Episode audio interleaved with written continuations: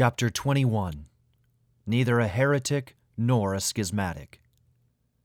My statement of the 21st of November, 1974, which triggered off the proceedings of which I have spoken, ended with these words In doing so, we are convinced of remaining loyal to the Catholic and Roman Church and to all the successors of Peter, and of being faithful dispensers of the mysteries of our Lord Jesus Christ.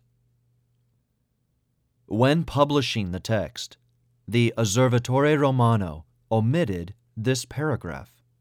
For ten years and more, our opponents have been set on casting us out of the Church's communion by presenting us as not accepting the Pope's authority. It would be very convenient to turn us into a sect and declare us schismatics how many times the word schism has been applied to us. I have not ceased repeating that if anyone separates himself from the Pope, it will not be I. The question comes down to this the power of the Pope within the Church is supreme, but not absolute and limitless, because it is subordinate to the divine authority which is expressed in tradition, Holy Scripture, and the definitions already promulgated by the Church's magisterium. In fact, the limits of papal power are set by the ends for which it was given to Christ's vicar on earth, ends which Pius IX clearly defined in the Constitution Pastor Aeternus of the First Vatican Council. So, in saying this, I am not expressing a personal theory. Blind obedience is not Catholic. Nobody is exempt from responsibility for having obeyed man rather than God if he accepts orders from a higher authority, even the Pope, when these are contrary to the will of God, as it is known with certainty from tradition. It is true that one cannot envisage such an eventuality when the papal infallibility is engaged, but this happens only in a limited number of cases. It is an error to think that every word uttered by the Pope is infallible. Nevertheless, I am not among those who insist or insinuate that Paul VI was a heretic, and therefore, by that very fact, no longer Pope. John Paul I and John Paul II would then not have been legitimately elected. This is the position of those called sedevacantists. It has to be admitted that Paul VI has posed a serious problem for the consciences of the faithful. This pontiff has done more harm to the Church than the French Revolution. There are definite acts of his, such as his signature to the Article 7 of the Institutio Generalis of the new Mass, and likewise to the Council's document on religious liberty, that are scandalous. But it is not a simple problem to know whether a pope can be a heretic. A good many theologians think he can be as a private teacher, but not as a teacher of the universal church. We have to consider the degree to which the Pope intended to involve his infallibility in cases such as those I've quoted. Now, we have already been able to perceive that he behaved more like a liberal than one attached to heresy. In fact, as soon as the danger he risked was brought to his attention, he rendered the text contradictory by adding a formula meaning the contrary of what was already in the draft. A well known example is the explanatory foreword to the Council's Constitution, Lumen Gentium, on collegiality. Paul VI's liberalism, recognized by his friend Cardinal Danielou, is sufficient to explain the disasters of his pontificate. The liberal Catholic is two sided. He is in a state of continual contradiction. He would like to remain a Catholic, but he is possessed by a desire to please the world. Can a pope be a liberal and still remain the pope? The Church has always severely reprimanded liberal Catholics, but has not always excommunicated them. Another argument put forward by the Sedevacantists is that the exclusion of cardinals of 80 years and over, and the secret meetings which preceded and organized the last two conclaves, render the election of those two popes invalid. To assert that they were invalid is going too far. Doubtful, perhaps. Nevertheless, the subsequent unanimous acceptance of the elections by the cardinals and the Roman clergy suffices to validate them. That is the opinion of theologians. The reasoning of those who deny that we have a pope puts the church in an inextricable situation. The visibility of the church is too necessary for its existence for it to be possible that God would allow it to disappear for decades. Who would be able to tell us where the future pope is? How can he be elected if there are no more cardinals? We detect a schismatic spirit behind those reasonings, and our society utterly refuses to follow them. While rejecting Paul VI's liberalism, we wish to remain attached to Rome and the successor of St. Peter, out of fidelity to his predecessors. It is obvious that in matters such as religious liberty, Eucharistic hospitality as authorized by the new canon law, and collegiality, considered as the affirmation of two supreme powers within the Church. It is the duty of every priest and every faithful Catholic to refuse obedience. This resistance must be made public if the evil is public and constitutes a cause of scandal for souls. This is the reason why, taking our line from St. Thomas Aquinas, Bishop de Castro and I, on the 21st of November of 1983, sent an open letter to Pope John Paul II begging him to denounce the principal causes of the dire situation which is dividing the Church. All the steps we had taken in private during the last 15 years had proved unavailing. Yet to remain silent would have seemed to make us accomplices in the unsettling of the faithful that is a fact throughout the whole world. Most Holy Father, we wrote, it is an urgent matter that this unrest be quieted, because the flock have scattered and the abandoned sheep are following hirelings. We urge you, for the well being of the Catholic faith and the salvation of souls, to reaffirm the truths contrary to these errors.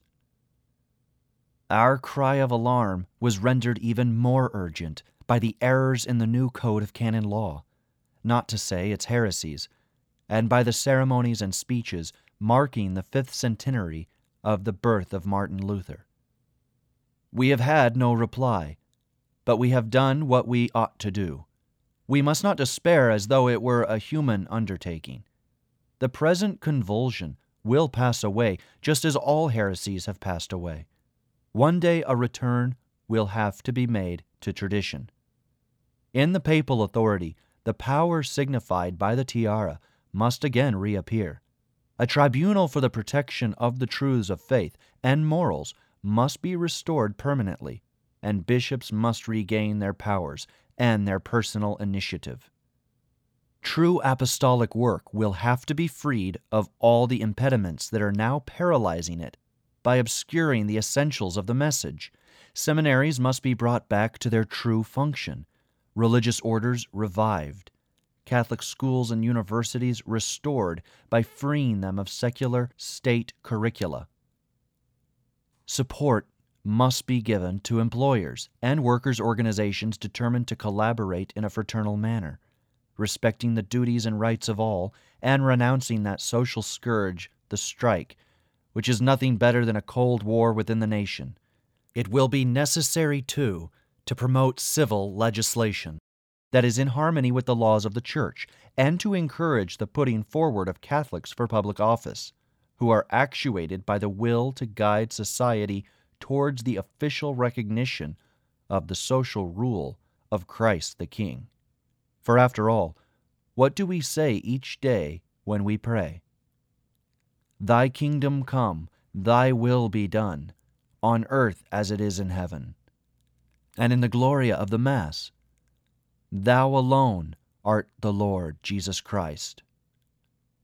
We sing that, but as soon as we get outside, we say, These ideas are out of date. impossible to think of talking about the kingdom of Christ in the world of today. We are living a contradiction. Are we Christians or not? Nations are struggling with insoluble difficulties. There is endless war in many areas, and all mankind trembles in contemplating the possibility of a nuclear catastrophe. Solutions are sought that will restore the economy, stabilize money, eliminate unemployment, and make industry prosperous. Well, even from the economic point of view, it is necessary that Christ should reign, because that means the reign of love and of the commandments of God, which ensure a balance in society and bring justice and peace. Is it a Christian attitude to set one's hopes on this or that politician, or combination of parties, in the hope that eventually one program or another will definitely and finally solve all our problems, when the one and only Lord is deliberately excluded as if he had nothing to do with human affairs? What sort of a faith have people who live their lives in two compartments with a rigid barrier separating their religion from all their political, professional, and other preoccupations? Is not God, who created heaven and earth, able to solve our wretched material and social problems? If you have ever prayed yourself in difficult moments of your life, you will know by experience that He does not give stones when His children ask Him for bread. The Christian social order is at the opposite pole to the Marxist ideas which, in whatever part of the world they have ever been applied, have never brought anything but misery, oppression of the weakest, contempt for man, and death. Christian social order respects private property, protects the family against corrupting influences, and encourages large families and the presence of the mother in the home. It allows private enterprise a proper independence and encourages medium and small businesses. It is in favor of a return to the land and appreciates agriculture as its true value.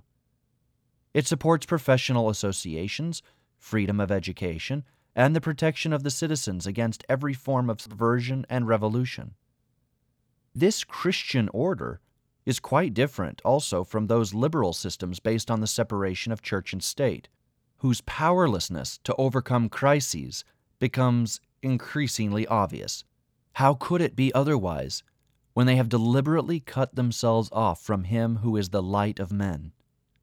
How could they muster the energies of their citizens when they have no ideal to put to them beyond prosperity and comfort? They have been able to maintain an illusion for some time because the people have retained Christian habits of thinking and their rulers have more or less consciously kept some values. But at a time when everything is being questioned, these implicit references to the will of God fade away.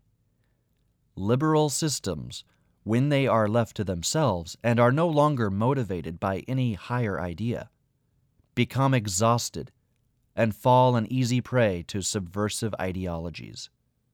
To speak then of the Christian social order is not to cling to an outmoded past. On the contrary, it is a standpoint for the future which you should not hesitate to adopt. You are not fighting a rear guard action. You are among those who know what's what, because they take their lessons from Him who said, I am the way, the truth, and the life. We have had the advantage of possessing the truth. It is not our doing. We must not be conceited about it, but we must act accordingly. The possession of the truth is the advantage the church has over error. It is up to her, helped by the grace of God, to spread it, and not timidly hide it under a bushel. Still less should it be mingled with falsity, though this is what we are constantly witnessing. I read in L'Osservatore Romano of January 18, 1984, an interesting article by Paolo Befani about the favor shown to socialism by the Vatican. The author compares the situation in South America and that in Poland, and he writes Leaving aside the situation in Europe, the Church finds herself confronted on the one hand by the situation in the Latin American countries and the influence over them of the USA, and on the other hand, by the situation of Poland in the orbit of the Soviet Empire. Faced with these two frontiers, the Church, which in Vatican II accepted and surpassed the liberal democratic conquests of the French Revolution, and in her forward march proposes herself as the post revolution to the Russian Marxist revolution, now offers a solution to the failure of Marxism, of which the key idea is a post Marxist, democratic, Christian based, self governing, and non totalitarian socialism. The Church's answer to the East is represented by solidarity raising the cross in front of the Lenin shipyards. Latin America's mistake is to seek the solution in Marxist communism, that is, in a socialism with anti Christian roots. There we have a fine example of liberal illusions, associating contradictory words in the conviction of expressing the truth. It is to these adulterous dreamers obsessed with the idea of marrying the church to the revolution that we owe the present chaos in the Christian world, which is opening the doors to communism. St. Pius X said of the Sillonists, They hanker for socialism, their eyes fixed on a chimera. Their successors are continuing to do so.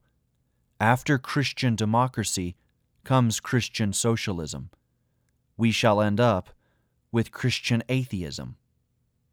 The solution that we seek must bring the answer not only to the failure of Marxism, but also to the failure of Christian democracy, which no longer needs proof.